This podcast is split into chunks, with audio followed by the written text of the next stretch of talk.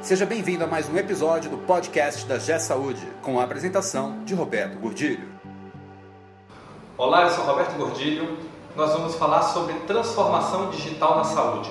O que é a transformação digital na saúde? Existem várias versões sobre o que é a transformação digital na saúde.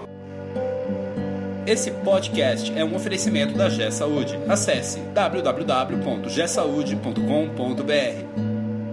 Os vendedores de software dizem que é você comprar a versão mais nova do sistema deles. Os vendedores de hardware dizem que é você comprar os equipamentos mais novos. Eu acredito que transformação digital na saúde não tem a ver nem com um nem com outro, apesar de os dois serem bastante importantes. Mas transformação digital na saúde é a forma como nós vamos realinhar todo o processo de atendimento e de assistência para colocar o paciente no centro, para colocar o cliente no centro do processo, como elemento principal a ser atendido pelo processo. Nos últimos 30 anos eu tenho trabalhado com informatização de empresas e o, e o foco que se buscou sempre foi aumentar a eficiência dos processos, aumentar a eficiência do negócio, aumentar a rentabilidade do negócio. Hoje isso só não é suficiente. Nós precisamos trabalhar a eficiência do processo, nós precisamos trabalhar a estratégia, nós precisamos trabalhar as pessoas, mas nós precisamos redesenhar todo o nosso modelo de operação para priorizar o atendimento ao cliente e utilizar todas as tecnologias que estão ao nosso dispor, que estão aí no mercado e mais o que está chegando no mercado para dar uma saúde melhor ao nosso paciente. E eu falo de saúde. Vamos imaginar o que é transformação digital. Vou pegar alguns exemplos de setores que já se transformaram ou estão em processo de transformação muito rapidamente. Vamos pegar o exemplo dos bancos.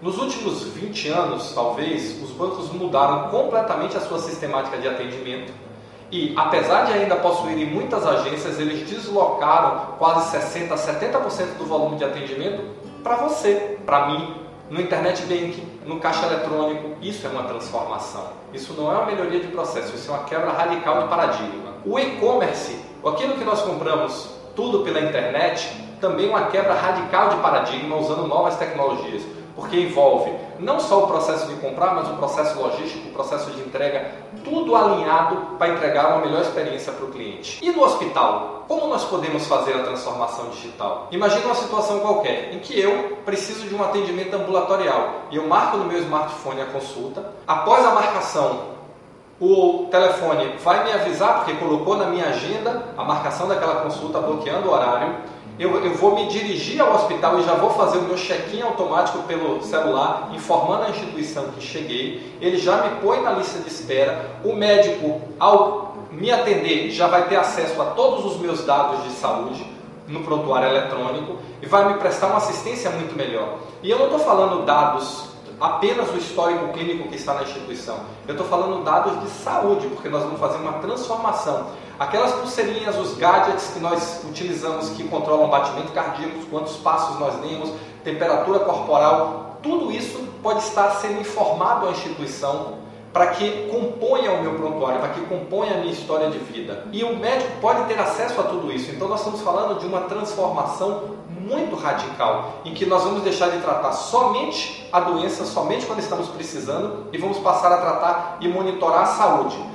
Mas pensam que todos esses dados podem fazer, eles podem ser usados de forma inteligente, usando uma outra tecnologia que é o Big Data, que é o tratamento de grandes volumes de dados, para prever, baseado em todos os volumes que estão sendo produzidos pelos gadgets que eu estou usando, da internet das coisas, baseado no meu histórico clínico, baseado nas doenças pregressas da minha família, baseado nas doenças hereditárias que o meu pai tinha, que a mãe tem, que a minha mãe tem.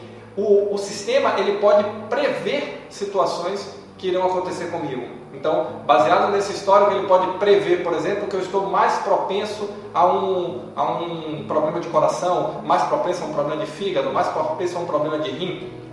Isso é transformação digital. Transformação digital é colocar todos os recursos da tecnologia usando para benefício do paciente. O que é necessário para essa transformação? Primeiro, uma gestão madura. Não podemos pensar em transformação digital sem que a minha gestão não tenha alcançado pelo menos os índices de eficiência mínimos para que a minha operação seja sustentável. Então, nós precisamos caminhar. O ideal seria que fosse um antes e um depois, mas não dá mais tempo. Hoje, com o mundo que está girando, correndo do jeito que está, nós vamos ter que fazer as duas coisas. Nós vamos ter que transformar digitalmente o hospital focado no paciente, focado no cliente e vamos ter que melhorar a operação dele. Vamos ter que fazer isso tudo junto. Mais uma questão fundamental para que a gente trabalhe a estratégia, tem uma boa estratégia definida como nós vamos chegar lá, trabalhe as pessoas, trabalhe os processos e aí sim trabalharemos a tecnologia com softwares mais novos, com as versões mais novas, com os equipamentos mais novos.